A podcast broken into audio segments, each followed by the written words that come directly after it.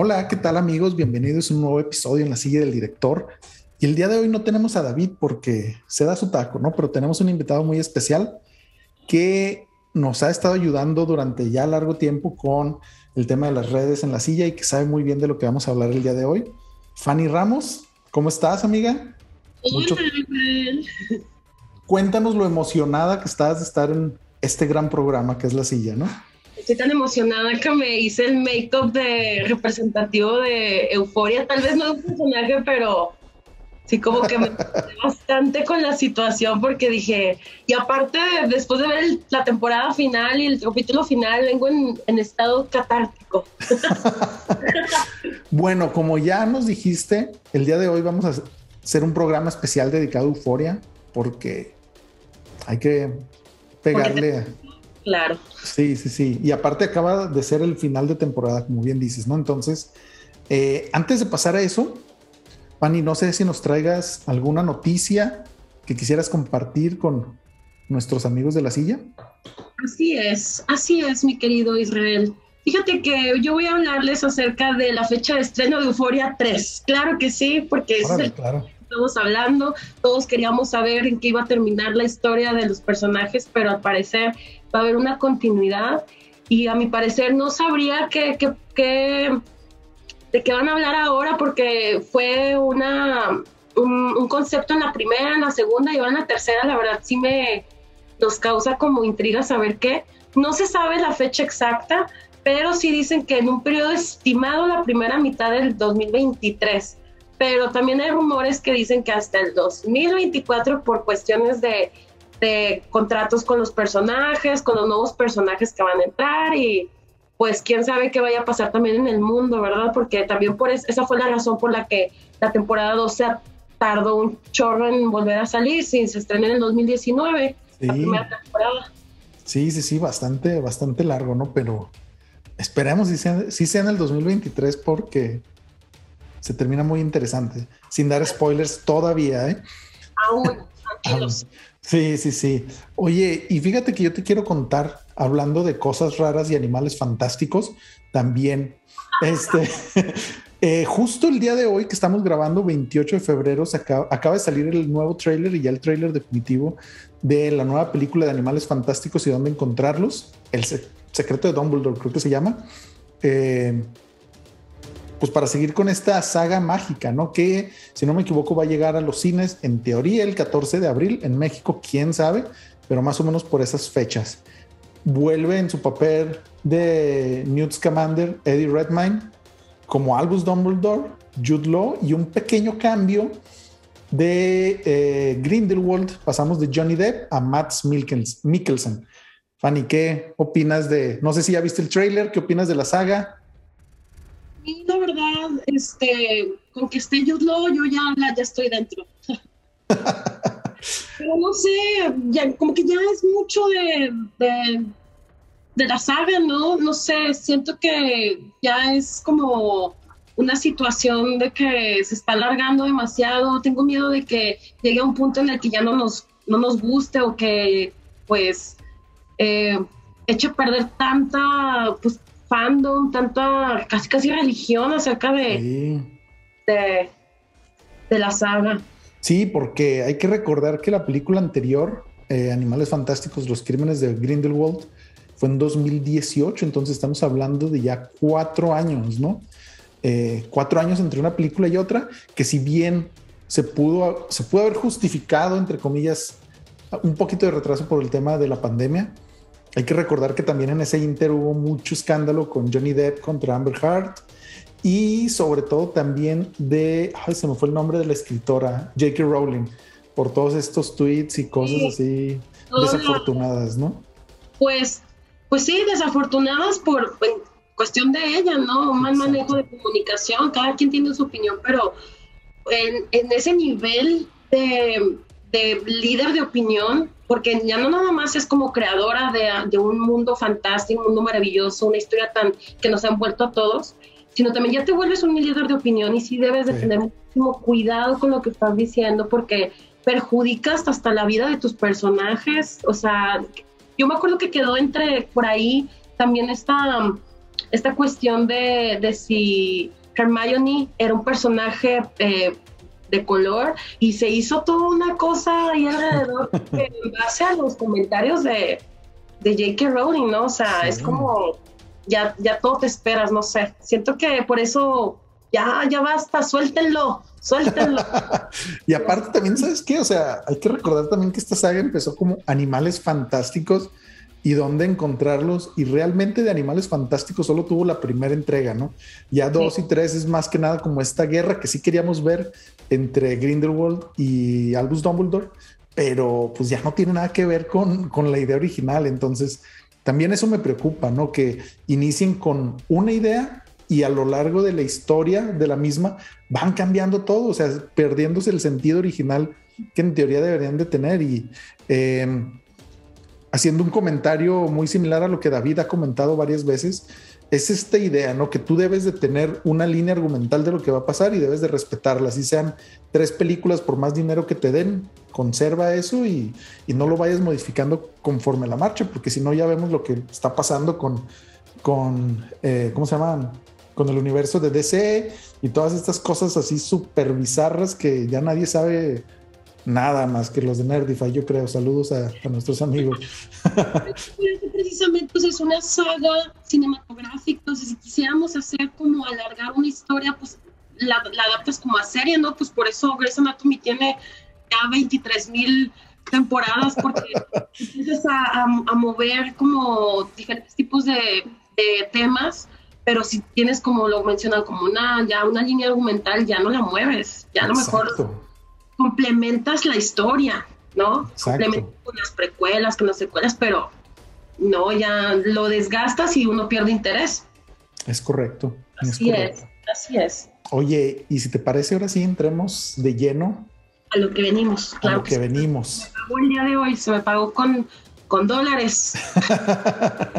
el día de hoy les queremos hablar, como ya nos había dicho Fanny, de Euforia, que es una serie creada por HBO por Sam Levinson, que es escritor y director eh, de una película que salió el año pasado, me parece que se llama Malcolm and Mary, donde sale Zendaya también. Pero no sé si sabías, realmente Euforia está basada en una serie israelí como del 2012, con una temática más o menos similar, pero ambientada en los 90, entonces cero redes sociales y ese tipo de cosas, lo que desde mi punto de vista a esta interpretación de HBO le da, le agrega todavía más drama, ¿no? Sí. Este, si te parece, te voy a comentar los personajes. Híjole, es que es un cast muy grande, pero los personajes en los que nos enfocamos en un inicio, ¿no? Que es Rue, interpretado por Zendaya, que prácticamente en cualquier cosa, en cualquier proyecto desde el 2019, si no, no te quedas como desde el 2017, ya siempre están considerando a Zendaya para hacer lo que sea, ¿no? Pero la podemos recordar por ser MJ en la nueva trilogía de Spider-Man, El Gran Showman, Space Jam, la nueva, y mi principal problema con Dune, porque salía Zendaya, ¿no? Y no es muy de mi agrado. Después tenemos a Jules, interpretada por Hunter Schaefer, que hasta lo que yo sé, previo a esto no había hecho nada, era modelo, pero o no había hecho nada de películas, series, ni nada de eso, ¿no? Después tenemos a Lexi, interpretado por Maud Apatow, quien ha salido en un chorro de películas favoritas de los chavorrucos de nuestros tiempos, con ligeramente embarazada, bienvenido a los 40. Y aparte de esto, ella es hija de Jude Apatow, un famosísimo director y escritor de películas de comedia, principalmente como Happy Gilmore, Mentiroso, Mentiroso, Bruce Todopoderoso, Virgen a los 40, Bienvenido a los 40 y también es hija de Leslie Mann, que aparece en la mayoría de estas eh, películas, pero aparte también ha hecho otras de comedia como eh, ahorita se me viene a la mente 17 otra vez con Zac Efron, ¿no? Tenemos casi. Oh, yo estoy acomodando estos de, de acuerdo desde mi punto de vista al nivel de importancia dentro de la historia. Si tú difieres en algo, avísame y lo cambiamos, ¿no? Después de eso sigue Cassie, interpretada por Sidney Sweeney, de quien ya les hablé en la, cuando hablamos de White Lotus. Aparte salen en el cuento de la criada y Sharp Objects. Prácticamente todo lo que está haciendo HBO ahí están. Es, yo creo que Sidney Sweeney es como la Zendaya de HBO, ¿no? O sea, que cualquier cosa que van a hacer, la van a, van a encontrar alguna manera de meterla a la historia. Después tenemos a Maddie Pérez, Pérez, interpretado por Alexa Demi, que yo nunca la había visto en nada, güey, en nada de nada. Pero aquí se la rifa. bueno, ella se hizo muy viral por su contenido en redes, antes de, muchísimo antes de, HBO. No quiero decir influencer, pero sí contenido en redes. Oye, y aparte, si no me equivoco, es la más madura del elenco, ¿no? Es del 90. Sí, ay, lo dices como si. Oye, pues es que estamos hablando de que supuestamente son chavitos de prepa, ¿no? Entonces sí es, bastante la diferencia. También tenemos a Kat Hernández, interpretado por Barbie Ferreira, que yo tampoco había visto nada de ella, pero sé que va a salir en la nueva película de Jordan Peele. Entonces, que se estrena este año. Entonces, a ver, a ver qué tal. El chismecito de esa actriz. Ah, sí, no, ahorita, ahorita lo cuentas todo. También tenemos a Nate Jacobs, interpretado por Jacob Elordi. Me parece que sale en el stand de los besos 1, el stand de los besos 2, el stand de los besos 3 y el renacer del stand de los besos. Y es lo único en lo que, que lo, conozco, aparte de, Euforia, ¿no? Uno de mis personajes favoritos, tengo que admitirlo, que es Fesco, interpretado por Angus Cloud, que también, si no me equivoco, es su primer papel eh, dentro del mundo artístico, ¿no? Sí. Ethan es el siguiente personaje interpretado por Austin Abrams. Que este güey, desde que lo vi, dije, no puede ser. Este es uno de los personajes más malditos en DC SOS, no en esta. Y también es uno de los personajes que más mal me caen en historias de miedo para contar en la oscuridad. Y a mí se me hizo muy raro, o sea, como aceptarlo en este papel como de bueno, después de esta larga historia de interpretar villanos, ¿no? Memorables. Y por último, tenemos a Cal Jacobs, interpretado por Eric Dane, quien es mejor conocido como Max Timmy en Grey's Anatomy. creo que ya no, creo que no ha alcanzado a salir en las 50 temporadas que llevan de Grey's Anatomy, pero duró un buen, ¿no? Sí, un buen, una hija por ahí. Ah, ah, ah e, eso yo lo dejé de ver como en la temporada 10, entonces ya, ya me perdí. Una hija con Torres y con Arizona. Ah, oh, la madre. Eso es. Viene atrás. Sí, eso ya es chismecito para otro especial. No existe Arizona ni Torres, fíjate. la temporada ya están con otros nuevos. Pero sí, yo también cuando lo vi dije, mira, mira, y es en otro, en otro contexto también y enseñando todos sus atributos que no son sus atributos, eso también cabe mencionar. Ok, ok, esos chismes son los que les interesan a la gente. La neta no vienen por nuestra opinión, vienen por el chisme como todo el mundo sabe, aquí nos encanta platicar acerca de la trayectoria y pues si hay ahí por ahí alguna controversia, pues aquí la mencionamos. Claro Exacto. Sí. sí, sí, Oye, este, voy, voy, a empezar con un intro muy breve. Ok. Sobre todo para hacer homenaje a nuestro hombre caído el día de hoy. Pero Euforia es una serie que en primera instancia pudiéramos catalogar como un teen drama más de esos que ya conocemos muchos en la industria, ¿no? Como 13 razones, Gossip Girl, Beverly Hills 90210, Elite y en honor a David, que no nos acompaña el día de hoy, pero algo más de sus tiempos, agujetas de color de rosa de televisión. Ay, no manches. Hago como skins. no sé, el de Daniel. Llama la de Amigas y Rivales? Amigas y Rivales, como en el cine. Sí, que está súper de ahorita el clip de, ¿saben qué? Se me antoja un chat de tequila y todas. Ah, caray. ¿No lo has visto? No. La gente sí no va a entender cuál es. ¿Cuál es? Pues ese es el euforia de los noventas de Televisa. Sí, la neta sí. Y eh, pues ese es así como que en primera instancia lo que pudiéramos, lo que pudiéramos pensar, ¿no? Porque para serte muy honesto es lo que yo pensaba antes de verla, porque como bien decías, eh, Euforia la primera temporada salió en 2009, pero con todos estos trailers y demás yo sí dije, sí, güey, a huevo va a ser un 13 razones más, pero ahora en lugar de suicidios y cosas así, va a ser con drogas al todo lo que da. Pero Fanny, ya hablé mucho yo, danos una idea, sin spoilers todavía, de lo que trata Euforia, ¿no? Si quieres, lo separamos temporada 1 y temporada 2. Bueno, para que analizar como euforia, el tema de euforia, y ahorita vamos, puedo, puedo platicar un poquito de lo que engloba las temporadas. Este, en sí, Mm, sí he escuchado mucho que comentan que es como un tipo de serie adolescente que, que es tipo eh, The Booth of the Kisses, no sé cómo se llamaba. Que salen de, los besos, sí. De los besos, este, combinación con skins, que no sé si tú la habías visto. Este, habla un poquito, es una combinación muy, muy extrema, pero muy cruda y muy real. Creo que discutiendo, por ejemplo, para hacerlo un poco más realista, hablándolo con mi papá, por ejemplo, que ya está más grande, mi papá no, no lo dimensiona como, ay, eso es tan irreal, eso es tan algo que no pasa. Y yo difiero muchísimo, yo creo que, así como lo mencionaste, las redes sociales, todo lo que ahorita las generaciones que vienen ahora, sí es, sí hay conflictos muchísimo más eh, personales y, cosas privadas que salen a la luz y muchos conflictos basados en los traumas. Eso es lo que me, gustaría mucho destacar. Lo, lo, bello de esta serie no nada más es como eh, lo que vemos en, en, fotografía, ¿no? De que los colores, etcétera. Lo que de verdadmente se trata de Euforia es cómo un trauma desde niño puede traerte consecuencias a lo largo de tu vida si no los tratas de resolver o si no tratas siquiera de darte un amor propio, de verte a ti mismo de esos problemas que tienes, pueden pasar mil cosas.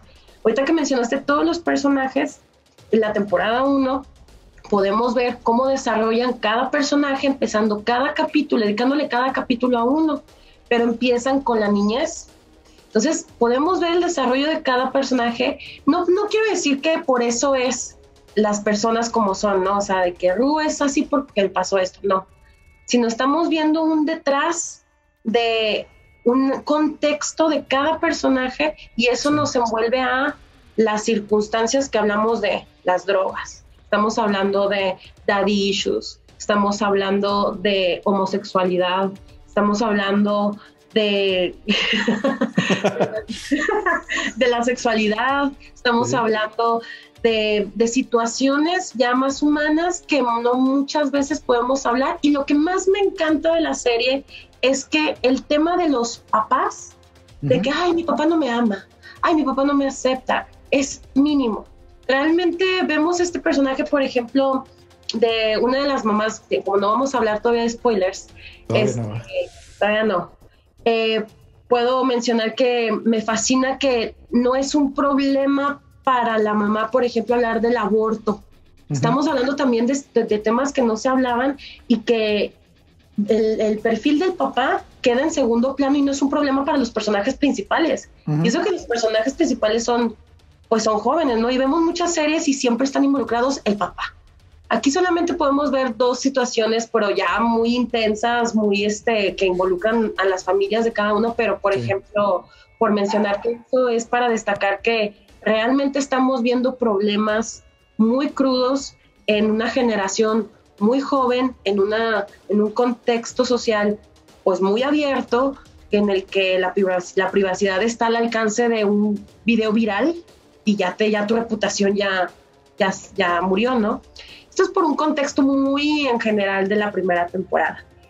Los colores que teníamos en la primera temporada, no sé si te pudiste dar cuenta, eh, la portada, por ejemplo, que eran morados, con mucho glitter, con mucho este, eh, rosas, por eso tengo aquí esta ambientación. El mismo director Sam Levison eh, mencionaba que él quería dar esa esa tonalidad para dar a entender y dar la sensación con toda la, fotografía también de la primera temporada de euforia, de cuando estás en el pic de, las drogas o el pic de un sentimiento, este, y estás como, como lo dice la, la serie, ¿no? Y luego sale con esta segunda temporada y vemos un contraste completamente de los colores y de la cinematografía y el mismo Sam nos comenta que es precisamente lo que quiere dar a entender de ese pic, siempre va a haber un bajón. Y quería dar a entender es, eh, con colores cálidos, con colores más crudos, incluso grabaron con una cámara que no es digital, de hecho se la pidieron especialmente a Kodak que se las hicieran para crear esta, a ver si ahorita te encuentro el dato de cómo se llama la cámara que utilizaron, pero tienen sensaciones de granulados. Sí, sí, sí. Son como más, es más análogo y es justo para darnos esa sensación de bajón. Y la portada de la segunda temporada podemos ver una Zendaya, bueno, una Ru eh, como en la cruda, pues ya después de todo el bajón. Y justo la segunda temporada trata de eso. Todas las, circunstancias que vimos en la primera temporada, aquí estamos viendo un aterrizaje muy crudo, muy, muy crudo. Y eso fue lo que no me decepcionó. La verdad, estaba muy nerviosa de que no fuera a darme las, o sea, yo tengo unas expectativas muy altas después de haber visto tal obra de arte. Te puedo decir que se convirtió, cuando la terminé, me acuerdo en el 2019. me acuerdo que llorando. pandemia. No, todavía no era pandemia. Me acuerdo que vivía en Guadalajara y la terminé de ver y dije, estaba asombrada. Nunca había visto un, una combinación de recursos audiovisuales tan ricos en, en ilustración. O sea, nada, nada fue de más. Todo fue exacto. Y hay mucha gente que como que pensaba que estaba muy exagerado la situación de que hubiera, mm, no sé, eh, los, las transiciones, por ejemplo, o los, o no sé, hay un número musical en la primera temporada. Ah, la madre. El, al final. Ok, sí. Ese es, un, es un, un, espacio musical. Realmente no es que estés bien, que eso pase, ¿no? Es, está hablando más de la introspección. Sam Levinson está hablando más de las sensaciones, de los viajes, de lo que pasa cuando estás eh, drogado o cuando estás, sí, sí, cuando estás drogado. Y nos podemos acercar mucho a esas sensaciones por, gracias a que, bueno, no gracias, más bien porque Sam Levinson es, es, es, el personaje de Ruth. Él, él, es, él es Ruth. Entonces él está interpretando su, su vida. Entonces lo que estamos viendo es una persona, pues totalmente perdida en un sentimiento basado en la muerte. Está basado en el duelo. Y que no se nos olvide jamás. O sea, cuando juzgan a Ru, a mí no me gusta que la juzguen. No saben lo que hay detrás de cada persona y las decisiones que pasa de cada persona. No la justifico, pero creo que toda la historia, este, como te comentaba, de, cada personaje, tiene un porqué desde niñez, tiene todo un porqué y ahí se basa cada personalidad de cada uno. Fíjate. Y fíjate que qué bueno que comentas eso. Bueno, de lo que comentabas, quiero retomar un punto importante que es cómo al inicio de los episodios te cuentan sobre uno de los personajes principales, ¿no? Que son, ahorita vimos, son como 20, no sé. Y justo cuando yo estaba viendo, iba como en el tercer episodio cuando me di cuenta de esto y dije, ah, güey, se me hace que lo van a hacer así todos, ¿no? Y esto me trajo a la memoria una de las mejores series que ha hecho HBO de todos los tiempos, que es Lost. Que precisamente... Te conozco, traes Lost pegado en tu corazón, tatuado, ya tatúatelo. Sí, sí, lo voy a hacer algún día. ¿Por qué? ¿Por qué te comento esto? Porque en todos los episodios de Lost, los primeros 10 minutos era precisamente enfocado en un personaje. Algo que probablemente pasó en eh, previo a que estuvieran en la isla y que de alguna manera se relacionaba con lo que íbamos a ver en el episodio de en la isla, ¿no? O sea, en ese episodio. Entonces, eso me, lo que hicieron ahorita en Euforia me gustó por dos cosas. La primera, por eso obviamente, que yo lo tomé como una referencia a una de las mejores series de todos los tiempos como es Lost. Y la segunda, que te permite, como bien dices, eh, interiorizar un poco más con los personajes, ¿no? Tratar de entender de dónde vienen, como bien dices, no justificarlos, pero entender el contexto en el que viven y el porqué de muchas de las acciones, ¿no? que si bien a primera instancia pudieran no parecernos o, ¿cómo decirlo? O decir, no puede ser que esté haciendo X o Y cosa, ¿no? Pero ya con estos pequeños fragmentos de su pasado, te da un punto de referencia del por qué son como son. Ese creo yo, ¿no? Porque sería como muy... Y, y sí hay muchos comentarios, obviamente, de, las, de la audiencia cuando comentan en, clips en TikTok, por ejemplo, que ahí está desatado euforia en TikTok con los audios y con todas las, las escenas que han pasado. Pero muchas veces veo los comentarios y me doy cuenta que la gente todavía algunas personas tienen la percepción de que es utópica, como lo que te decía de, mi, que mi papá comentaba. Claro que puede sonar utópico, si me muestras la historia así como es, pues si yo sin contexto, pues sí sería como, pues no, no sé, o sea, por ejemplo, el papá de Nate, toda esa situación de Nate y Jules y Maddie y, Nate en sí, es una, es un, es, esto es, es, esa situación es muy turbia, o sea, es, es muy difícil de entender. Sin embargo, Sam te da todos los elementos que necesitas conocer para que lleves el hilo de una consecuencia. O sea, esta, esta serie está hecha para que tú reacciones. No, no es para que, le, encuentres una lógica a los personajes por qué hicieron tal cosa, porque en realidad no todos vivimos lo que viven cada uno de los personajes. Nos podemos identificar con algunos de algunas cosas, pero hay muchas personas que se pueden sentir identificadas con con Ru, no, no por situación de droga, sino a lo mejor de duelo. Entonces esas son las tipo de cosas que, que, que Sam le prestó tanta atención al detalle que te hace reaccionar con el personaje. No lo, no lo quieres entender, reaccionas con él. Y eso está poderosísimo, por eso te, te, quedas enganchado. Sí, y fíjate que sí, o sea, sí es cierto, tú que me conoces desde hace muchos ayeres, sabrás que yo me considero una persona muy racional. Sí. y, viendo esta serie, te juro que yo pensaba y decía, güey, pero ¿por qué? O sea, ¿por qué están haciendo lo que están haciendo, no? Sí. O sea, no, no me, no me cabía en la cabeza el porqué de las decisiones que, tomaron muchos de los personajes. Pero ahora, sí. Sí, pero ahora que dices eso de que, o sea, es, esta serie está hecha para sentir al personaje y no tanto entender las cosas.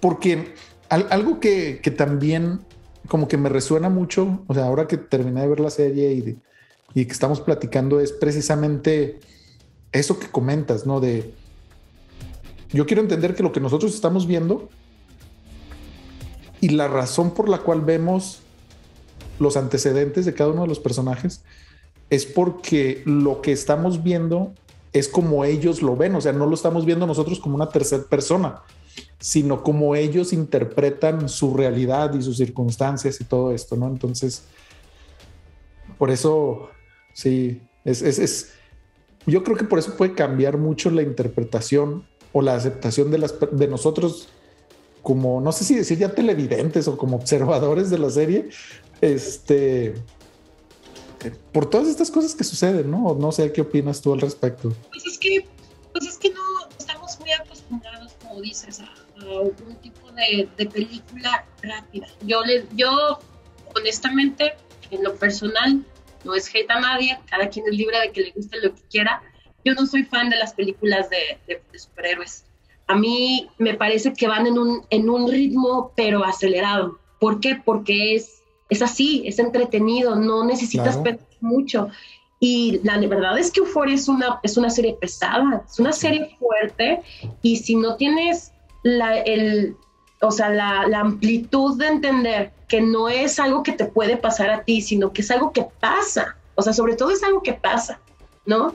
De ahorita si ya nos podemos meter más, más a fondo como en temas específicos, por ejemplo, las drogas, que creo que ese es el tema que principal y más controversial, además de, de no sé, de, de, Jules, que es este, un personaje trans, que ese también es una, es una, no sé cómo decirlo, este, un logro en, en, nuestra sociedad el poder llevar una historia como la de Jules a, la pantalla, pero sobre todo de las drogas.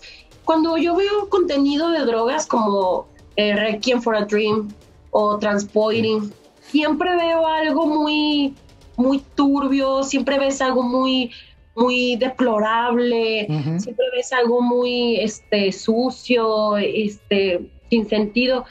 Y la verdad es que nadie ve todo el, el, camino hacia ese punto, porque la verdad es que Ruth es muy, muy, es muy joven, o sea, en la, historia, tiene a su mamá, vive con su mamá, vive con su hermana, tiene sus amigas y está en un contexto rodeada de personas en la que ya iba, va creciendo su adicción mediante, van pasando cosas, pero si Ru continúa y estuviera sola, ya podríamos ver lo que todo el mundo ve.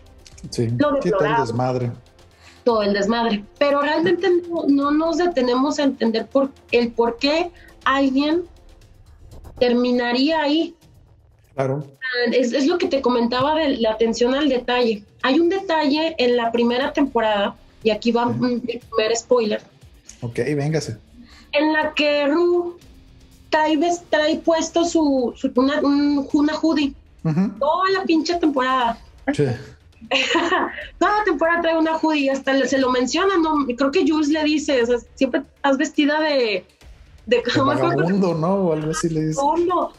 Y al final de la temporada, cuando vemos cómo muere el papá y se acerca Ru al, al, cuarto, agarra la hoodie era de su papá y la trae y es icónica esa hoodie. Entonces, o sea, ese, por ejemplo, ese elemento para mí fue como decir, esta es la razón, porque de ahí, cuando se pone la hoodie cuando está chiquita y que todo el mundo pensó que se había muerto y así, no, estamos viendo cómo ahí fue el inicio del, del, fondo. Sí, sí, sí, Ahí fue porque ella lo conoció y que no hay que olvidar que Ruth tenía problemas mentales. estaba diagnosticada con bipolaridad y con ansiedad social, no me acuerdo qué más síntomas tenía, pero una psiquiatra literal se lo dijo.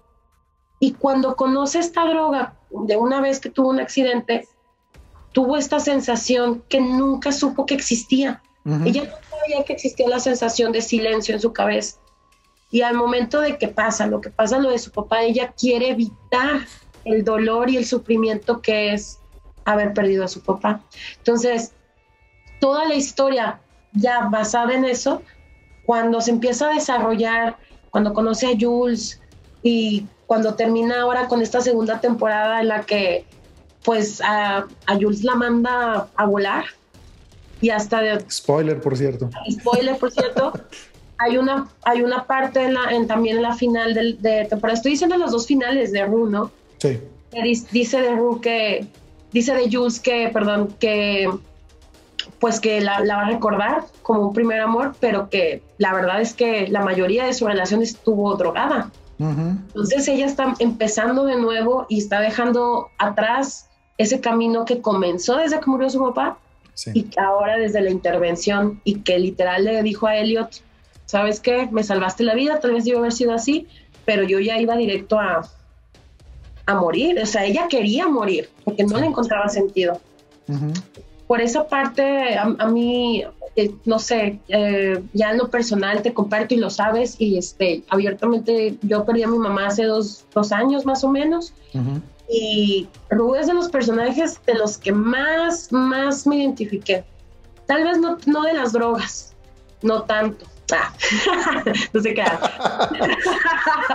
Tal vez poquito, no se queda, no se queda. No, no, no. O sea, ya en serio, o sea, en, en sí puedo comprender esa soledad que ella sentía a pesar de tener a su hermana, a su mamá, a sus amigas, ella sentía una soledad y una incertidumbre de lo que realmente iba a ser la vida de ahora en adelante y eso nadie lo puede entender hasta que pasa. Y encontramos, encontramos este conflicto con Cassie que le grita en la segunda temporada, pero pues ella no, no, ha, no ha sufrido tanto como yo, yo también he sufrido, yo también perdí a mi papá, sí, pero otra vez vamos a lo mismo. Todos los contextos son completamente diferentes. ¿Cómo es posible que Cassie y Lexi, que también perdieron a sus papás, también tengan diferentes acciones? Sí, sí, sí. O sea, estamos hablando de que no nada más la serie es rica en, fotografía y en guion, sobre música, todo. Ay, no me dejas empezar por la música. la Brit es un genio. Es un genio. Sí, sí, sí, buenísimo, ¿eh? Todo el, todo el soundtrack de la temporada 1 está, pero increíble. Yo creo que lo, lo, puse todo un año completo, toda esa playlist. la verdad.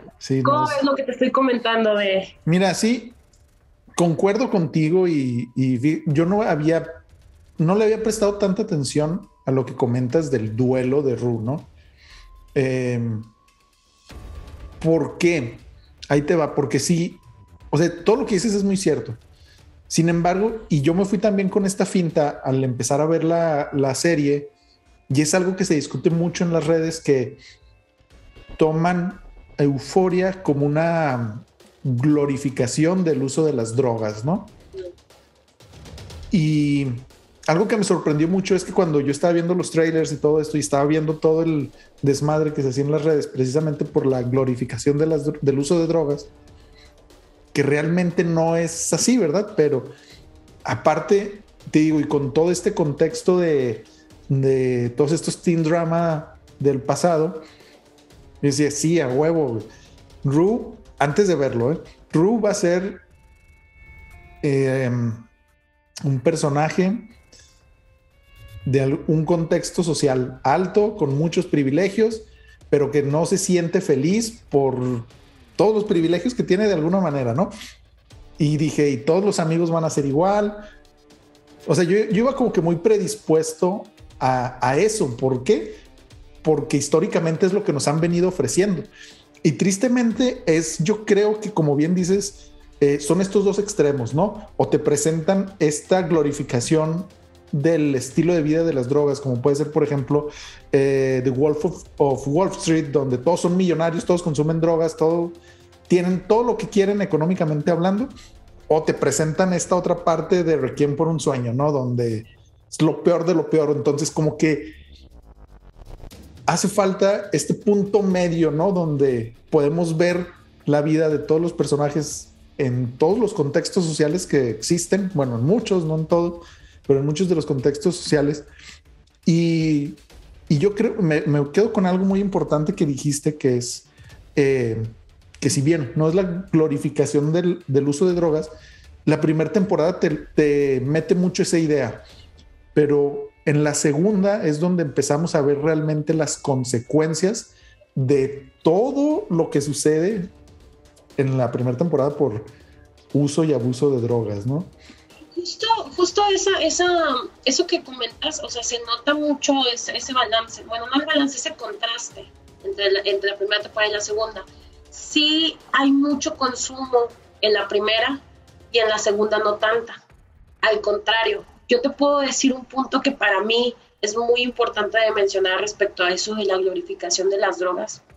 Algo que la gente tiene miedo de decir es que las drogas sí están padres las drogas sí se sienten chidos, las drogas sí tienen una sensación, las drogas sí te dan un hype, sí te dan, sí te dan esos, por eso se, dice que estás high, porque estás en el, máximo. Hay una canción de la de la que, que se llama Mount Everest. O sea, Mount Everest got no shit on me, porque yo amo top of the world, o sea, esa es la sensación. Sí. Pero no, no es responsabilidad del director, por ejemplo, o en este caso de Sam, que es todo, de, Euforia. que es todo, sí, corazoncito. Sam para presidente, sí. Ah, sí, por favor.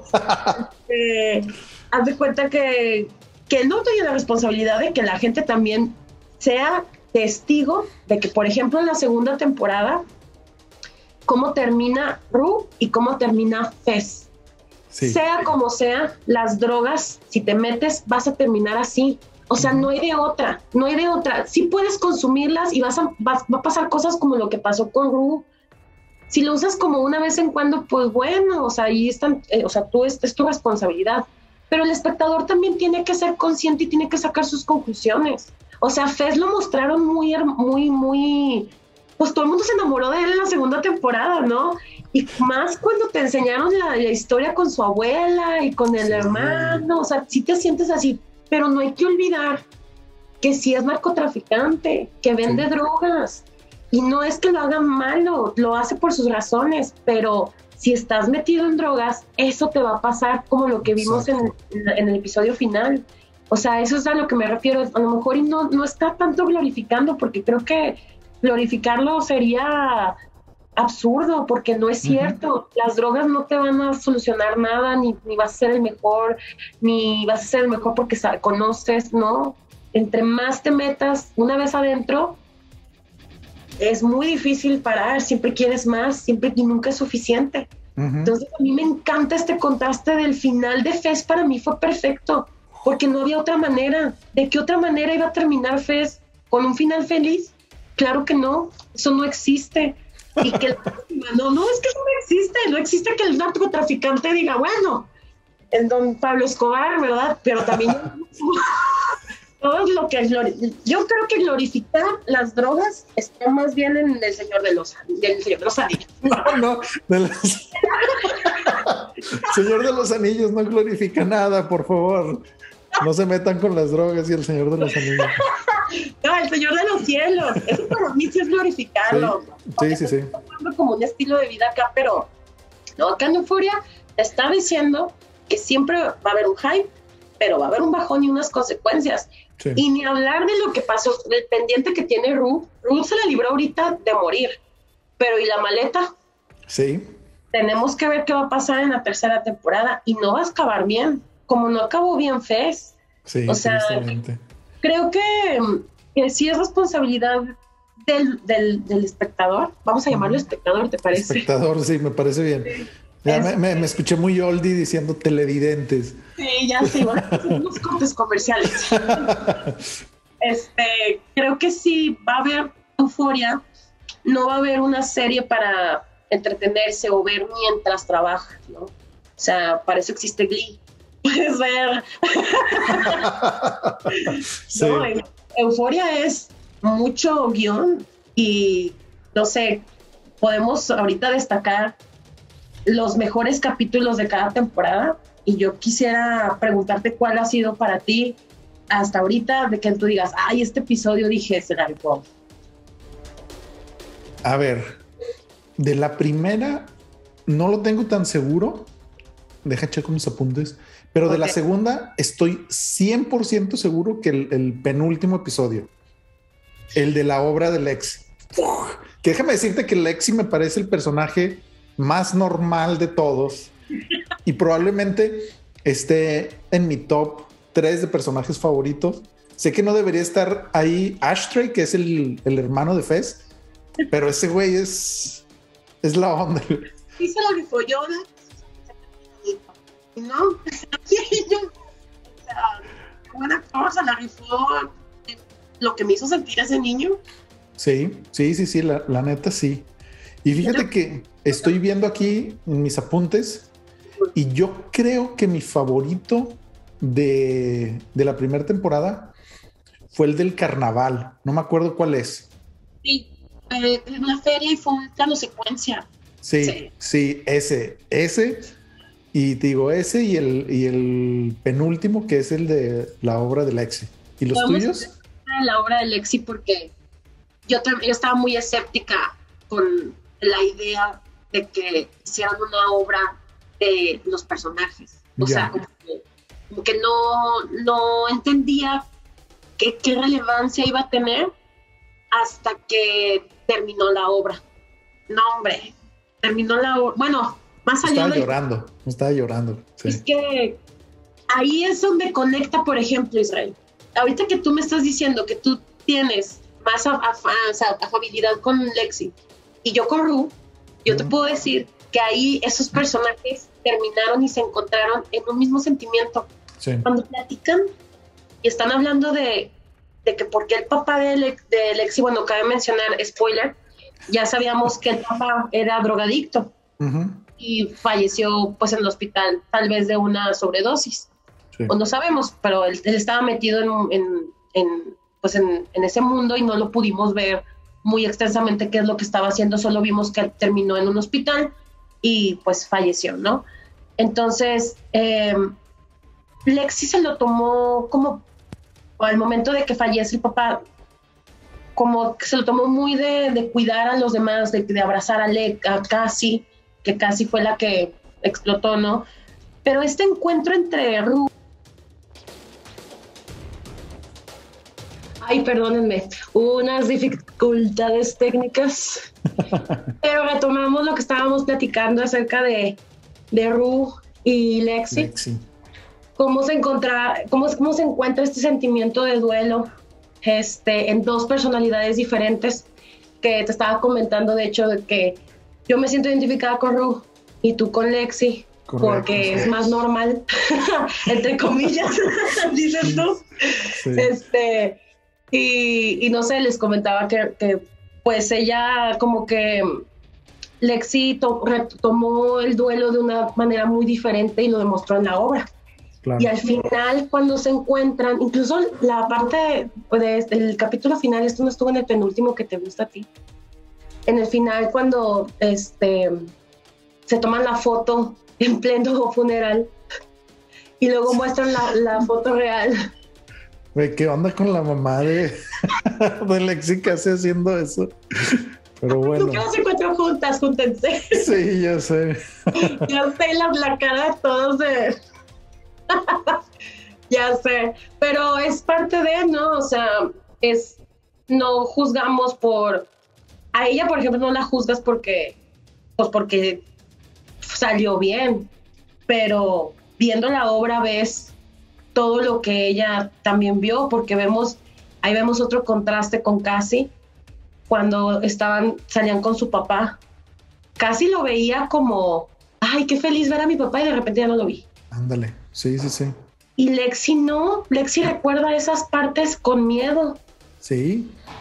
Y fíjate que, de hecho, en eso yo creo que es, eh, pues como bien dices, ¿no? O sea, toda esta infancia, todos estos traumas de la infancia se, se, se transportan a lo que están viviendo en esta actualidad, ¿no?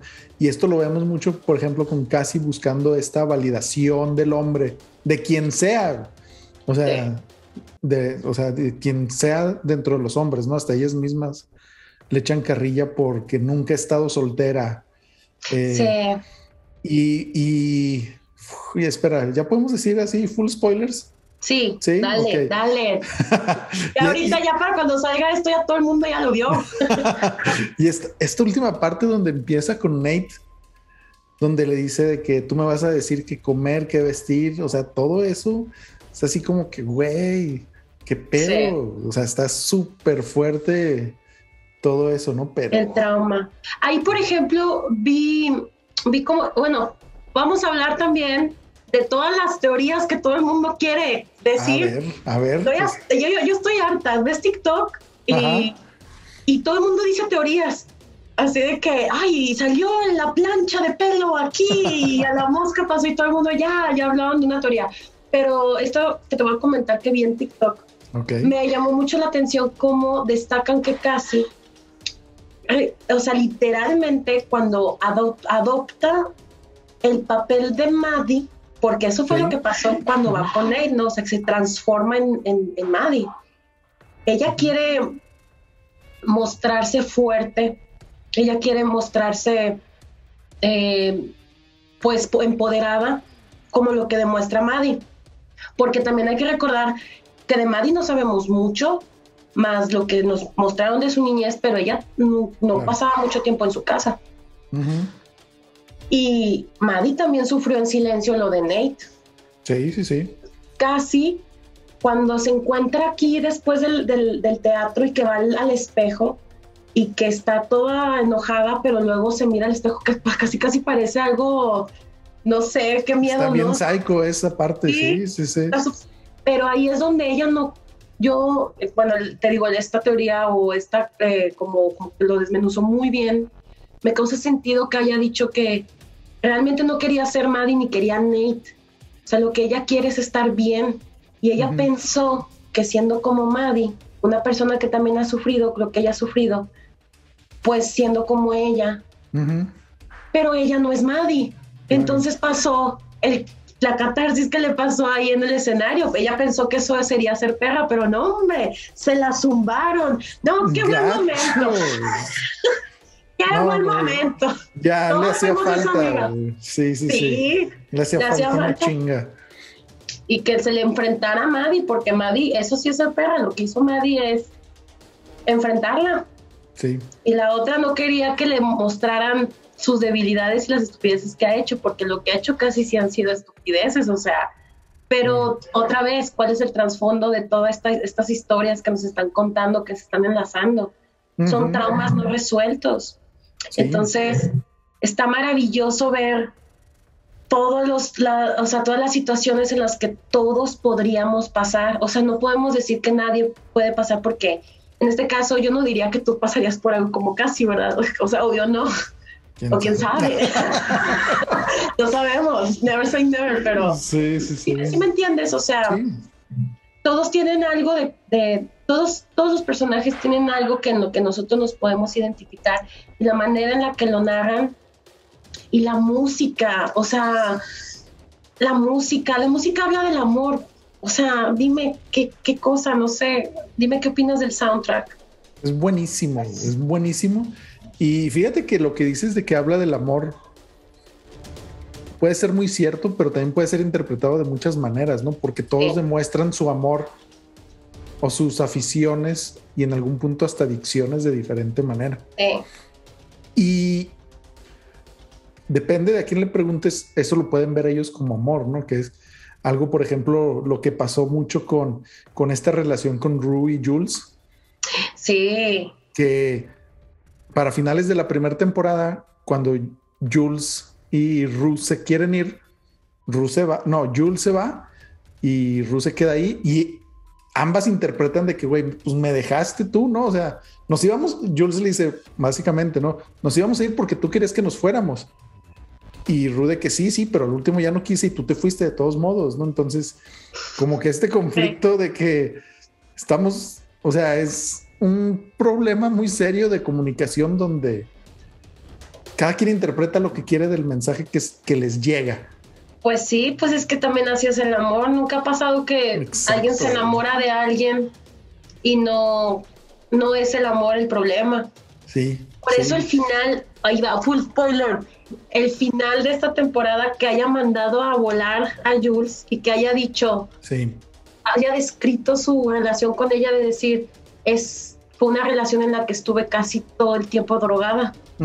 Tengo que dejarla ir porque esa Ru no era Ru. Sí.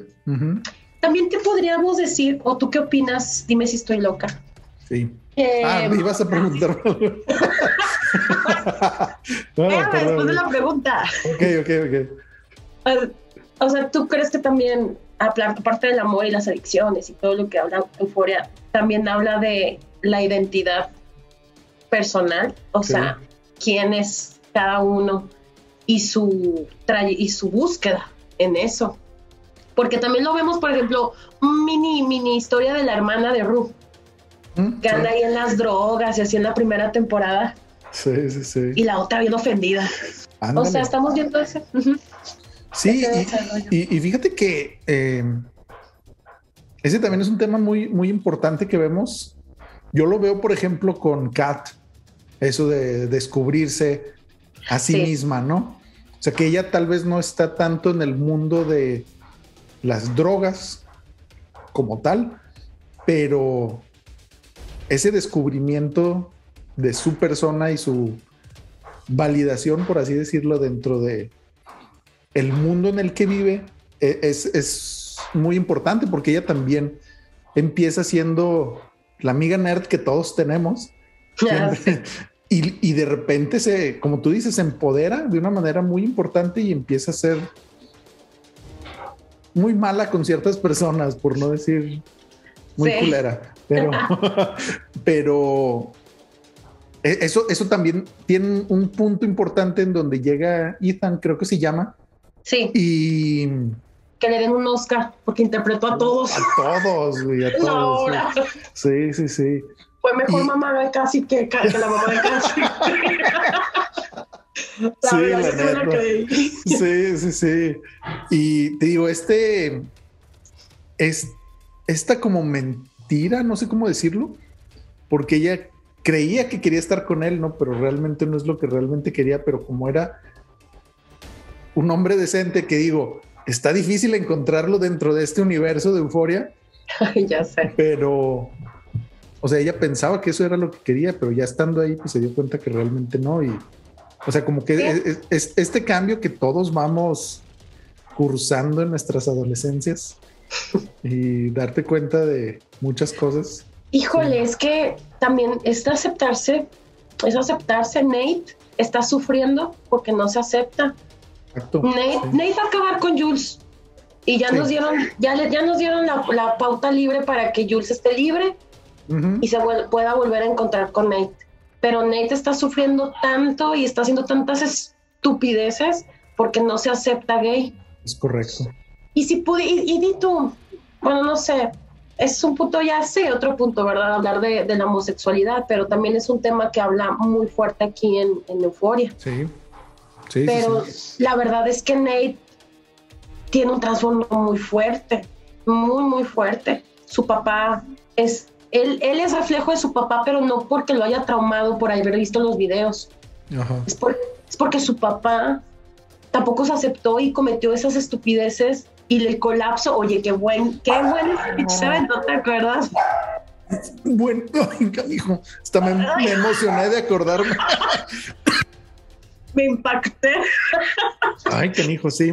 Híjole, no, que los mandó a todos a volar. Sí. Y a todos, todos empezaron, eh, o sea, más bien él ya se descubrió y ya salió. cuando va y le pregunta, si es feliz y le dice el otro sí soy, el otro se, pues no lo puede comprender.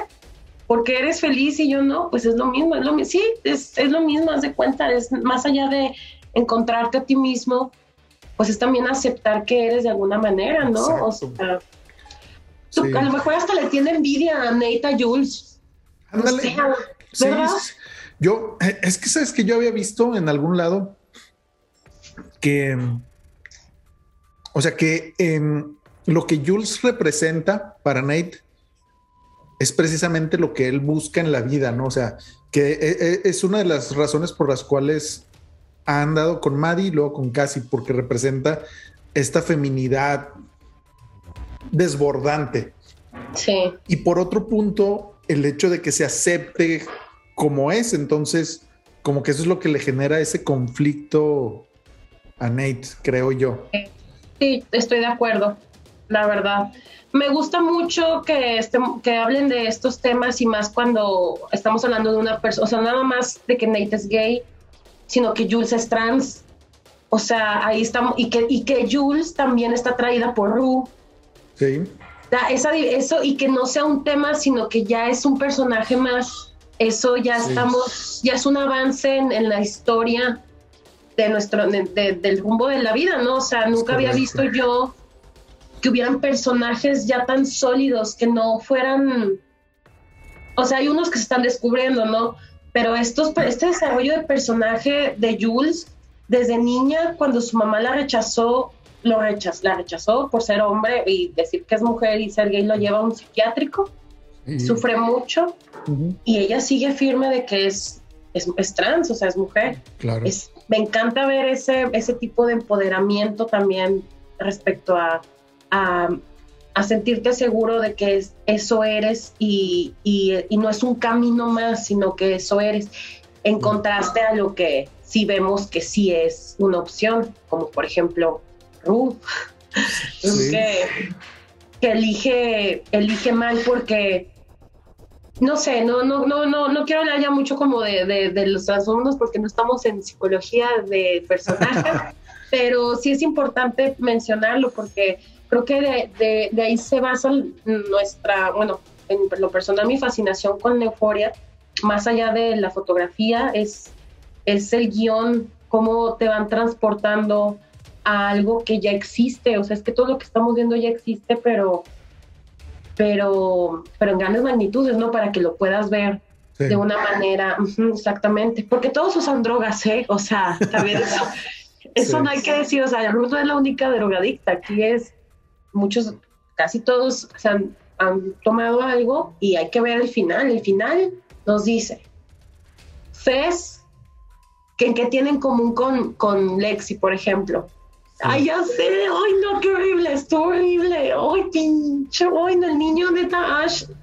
Ese güey, todo lo malo que le pasa a Fez es por ese güey. Oye, pero un ninja, cuando mató al primero, el matón primero, tostada, como Pokémon. sí, de videojuego, esa madre. Me recordó a Aria, güey. sí, ándale. Pero esto se veía más venir que lo de Aria ¿eh? en Game of Thrones. Ah, bueno, sí, lo de Aria sí fue épico, pero esto sí fue. sí dije, este, ¿de dónde se lanzó de un brincolín? Porque se agarró como... Y sabes que yo, yo al principio pensé que le había pegado en la nariz. Y hasta que lo veía así con el pinche martillo acá enterrado, dije, ah, perdón, spoiler. Sí, el martillo así enterrado, dije, no puede ser, güey. Qué, qué frialdad. Y luego piensas, ay, ¿cómo un niño puede tener esa frialdad? Es que tienes que ver, porque desde niño. Y creo que tiene un, un, síndrome, ¿no? Bueno, creo que sí, como que es muy inteligente o... Yo creo que sí, porque esa fue una de las razones por las cuales se convirtió en un, antes de que matara gente, en uno de mis personajes favoritos, ¿no? Porque es el güey que todos van a preguntarle qué pedo, ¿no? Ajá. O sea, de que las drogas, de que no, esto pues contiene y te dice el nombre químico así muy mamón. Ajá, como si fuera totalmente un drug dealer. Sí, o sea, y como si fuera así normal hablar en esos términos y Ru así de bueno, ¿y esa madre qué hace? Ah, pues tal cosa. Y luego cuando esta Cat quiere, empieza su negocio en línea, llamémoslo así, y de que, oye, ¿y el Bitcoin qué? Y este güey va y le explica todo el pedo. Y hasta le cobra la comisión. Sí. ese, güey es, sí, muy pro, antes de matar gente. Sí, antes de... Ya sé. Oye, ya te tengo el dato de cómo se llama la cámara que hicieron, que volvieron a, hacer para... Es la Kodak Ektachrome que es análoga, era para películas análogas y no las, ya las dejaron de fabricar hace muchos años.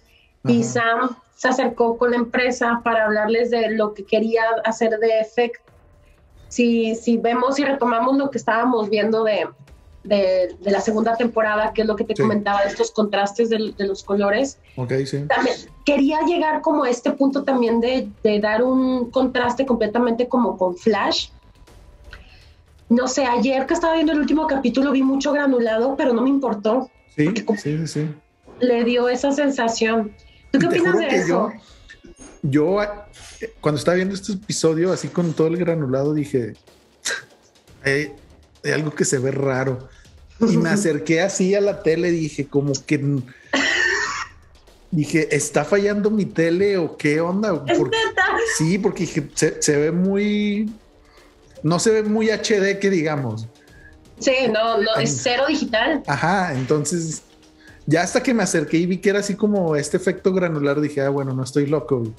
Pero, pero fíjate que me gusta mucho eso, como que siempre he sido muy fan de que utilicen diferentes tipos, no solo de cámaras o lentes, sino a veces de, de estos ratios en la pantalla para mostrar diferentes cosas, ¿no? Como puede ser, sin entrar mucho en detalle, a veces que estás dentro de un sueño o fuera, o en una realidad, en otra, cosas así, como que este pequeño cambio o este, estos pequeños, mm, ¿cómo decirlo? Transiciones. Sí, o sí, pues como estos sí, sí, como que estos escenarios, como que le da un poquito más de de estilo, pues, o lo hace más amigable para mucha gente.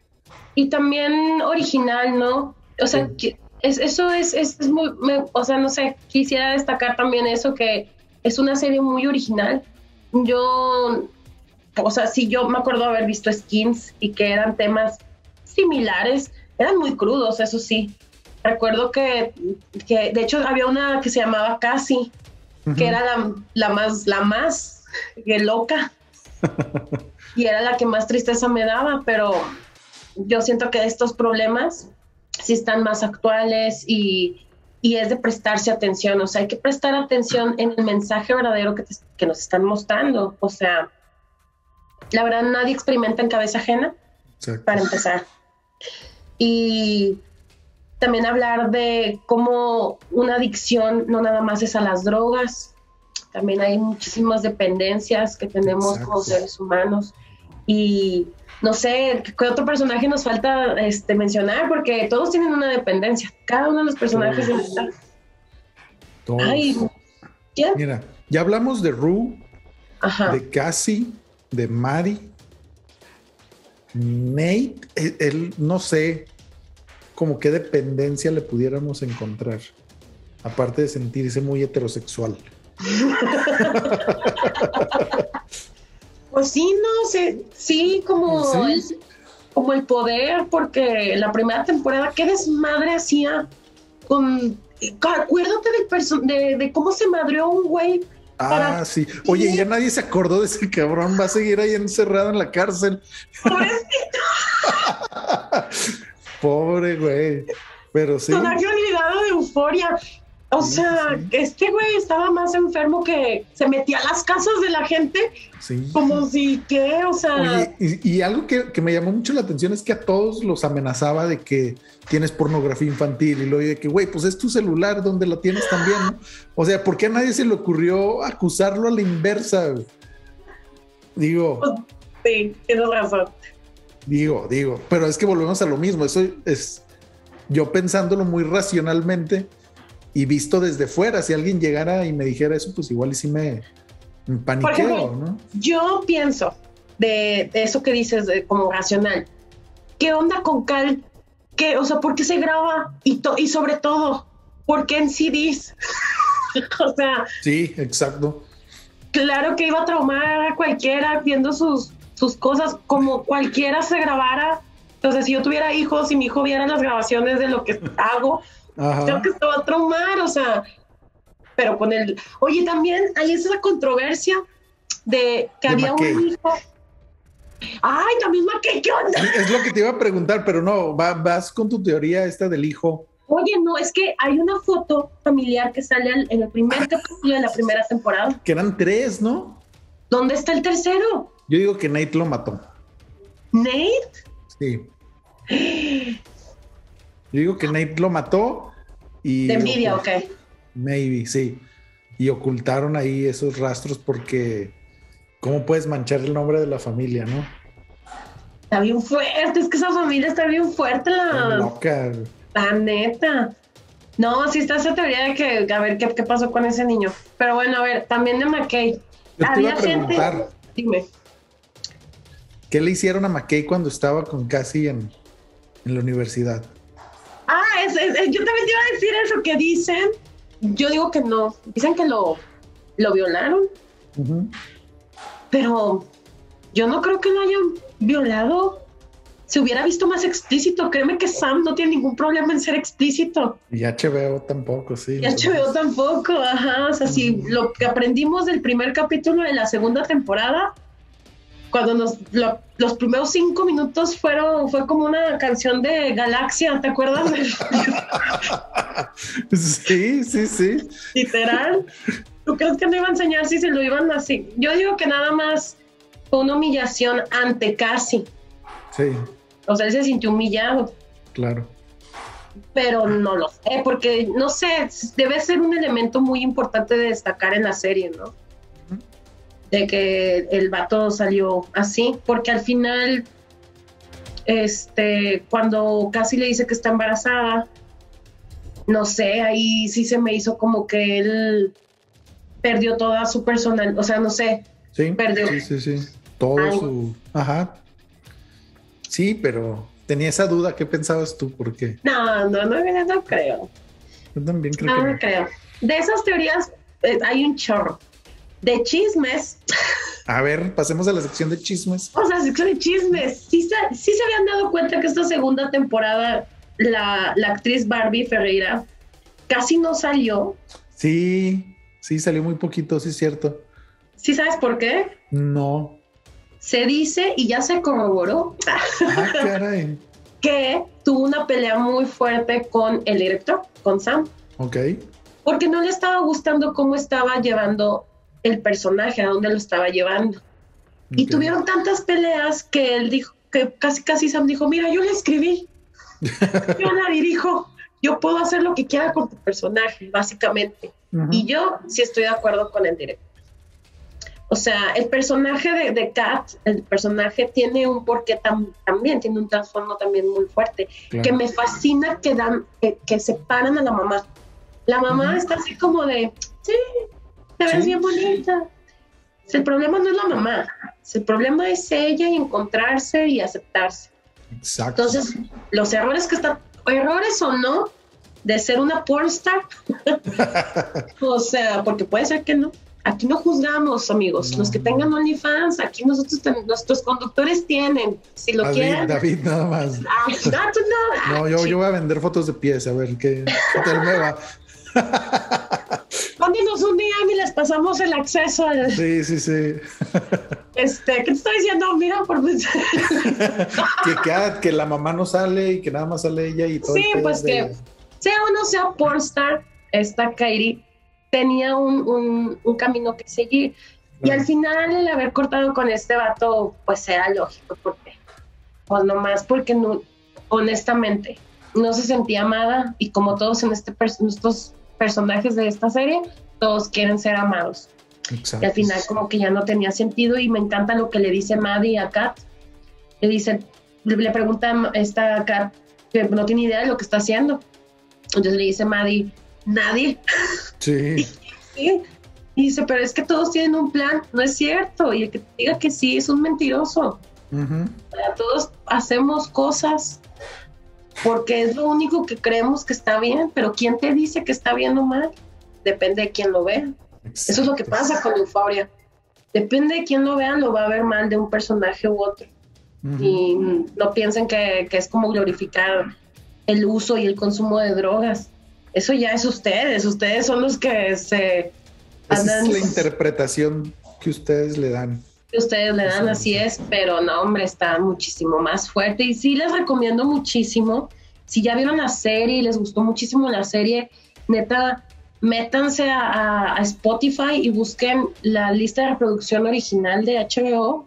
Todas las canciones de Lambrit son canciones tan preciosas, todo, todo, toda la, letra habla de, muchísimo de, la espiritualidad y el individualismo y del amor que le tienes a las cosas y a vivir. Entonces, se los recomiendo muchísimo, sobre todo Mount Everest, esa está muy, muy buena. También hay un poquito de, de, otros artistas y también de música muy, muy, no antigua, pero retro. También está padrísima. Está algo de Arcade Fire también ahí. Está muy padre. No sé, tú sí, tú sí has escuchado los, las canciones de... Pues nada más, nada más en la serie. La verdad no, no las he buscado, pero sí me quedó esa espinita ahorita con todo lo que comentas de prestarle más atención a, a lo que dicen las letras, a lo que a lo que quiere representar y nuevamente a lo que el director, el creador, en este caso Sam, quiere transmitirnos con, con todo, ¿no? Con todo el, conjunto, tal vez para darle un poquito más de peso a los argumentos que él puede tener. Sí. Oye, dime. ¿Y qué calificación le das? ¿Sobre cuánto? Sobre cinco. Cinco Christopher Nolan es nuestro máximo. Híjole, yo puedo cambiar el director. Sí. O aquí son de Nolan. David, sí. Yo soy más de Danny Villeneuve. Y por eso, cinco Christopher Nolan equivale a un Danny Villeneuve. Pero sí, tú puedes poner el director que quieras. Yo pongo 10 Tarantinos de 10. Órale. Súper bien. Sin miedo al éxito, sin miedo a la sangre, sin miedo a la controversia. Ya sé. Oye, no. Yo le doy en tu base de Tarantinos, yo le doy nueve. Bueno. Yo le doy nueve. Es, la verdad es muy recomendable si no son muy persinados. Sí. Este, porque sí, si no van a empezar a, a tirarnos hate y a querer bloquearnos nuestra cuenta por andar recomendando cosas, un poquito subidas de tono. Y si ya se cansaron o están oyendo este podcast para ver si lo ven, ya con tanto spoiler, ¿verdad? Pero si lo quieren ver, tómense el tiempo, la verdad, es una, es una serie muy pesada, o sea, si lo ven desde afuera no lo van a disfrutar tanto como, como prestando la atención a, al, al guion que creo que eso se ha dicho mucho aquí en este programa, aquí se alaba el guion, se alaban los diálogos, esta, esta serie está riquísima en, en guion. se van a sorprender muchísimo de cómo juegan con los tiempos, cómo juegan con las transiciones, que ni se van a dar cuenta en qué momento llegaron a, la segunda temporada. Exacto. Así tan, tan rápido. Eh, Oye, Fanny, ya para cerrar, ¿en dónde te podemos encontrar? Cuéntanos cuáles son tus redes, qué haces, qué te dedicas, cuáles son tus sueños y hacia dónde vas. Pues los quiero invitar a todos a que me vayan a seguir en mis redes, eh, especialmente en Instagram, como Fanny Ramos, es con una N y latina E, Ramos. Este, ahí yo subo contenido random, pero yo me dedico realmente aquí al behind the scenes. Yo no soy tanto la protagonista por el momento. yo me dedico por el momento, porque no sabemos, no sabemos. Si algo nos enseñó este programa fue eso. never say never.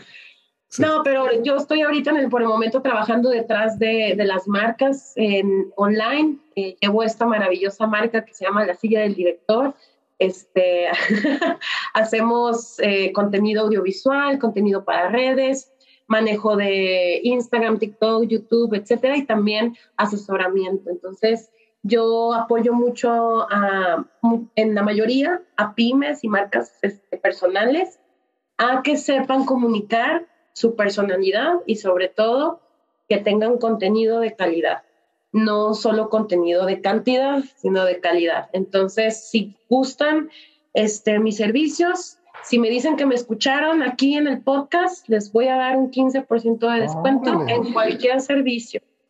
ok, de social media. Solo para ustedes, mis amigos íntimos, a los que he ido a todas las piñatas de sus hijos. Todos esos, esas señoras que quieran ser influencers, aquí saben la próxima Mariana Rodríguez, claro que sí, yo lo puedo hacer realidad. Portafolio y, y CV me lo pueden pedir por DM, claro que sí. Perfecto, sí, claro que sí. Pues vayan a seguir a nuestra amiga Fanny Ramos, la silla del director, en Instagram, Twitter, Facebook, YouTube, TikTok también. Ah, sí, cierto. Sí. en todos lados, en todos lados, básicamente. Y sin más por el momento, muchas gracias por acompañarnos, Fanny, en este episodio especial de Euforia. no, muchas gracias, de verdad. tenerte por aquí más seguido y nos seguimos viendo en el siguiente episodio en la silla del director. Hasta luego. Hasta luego.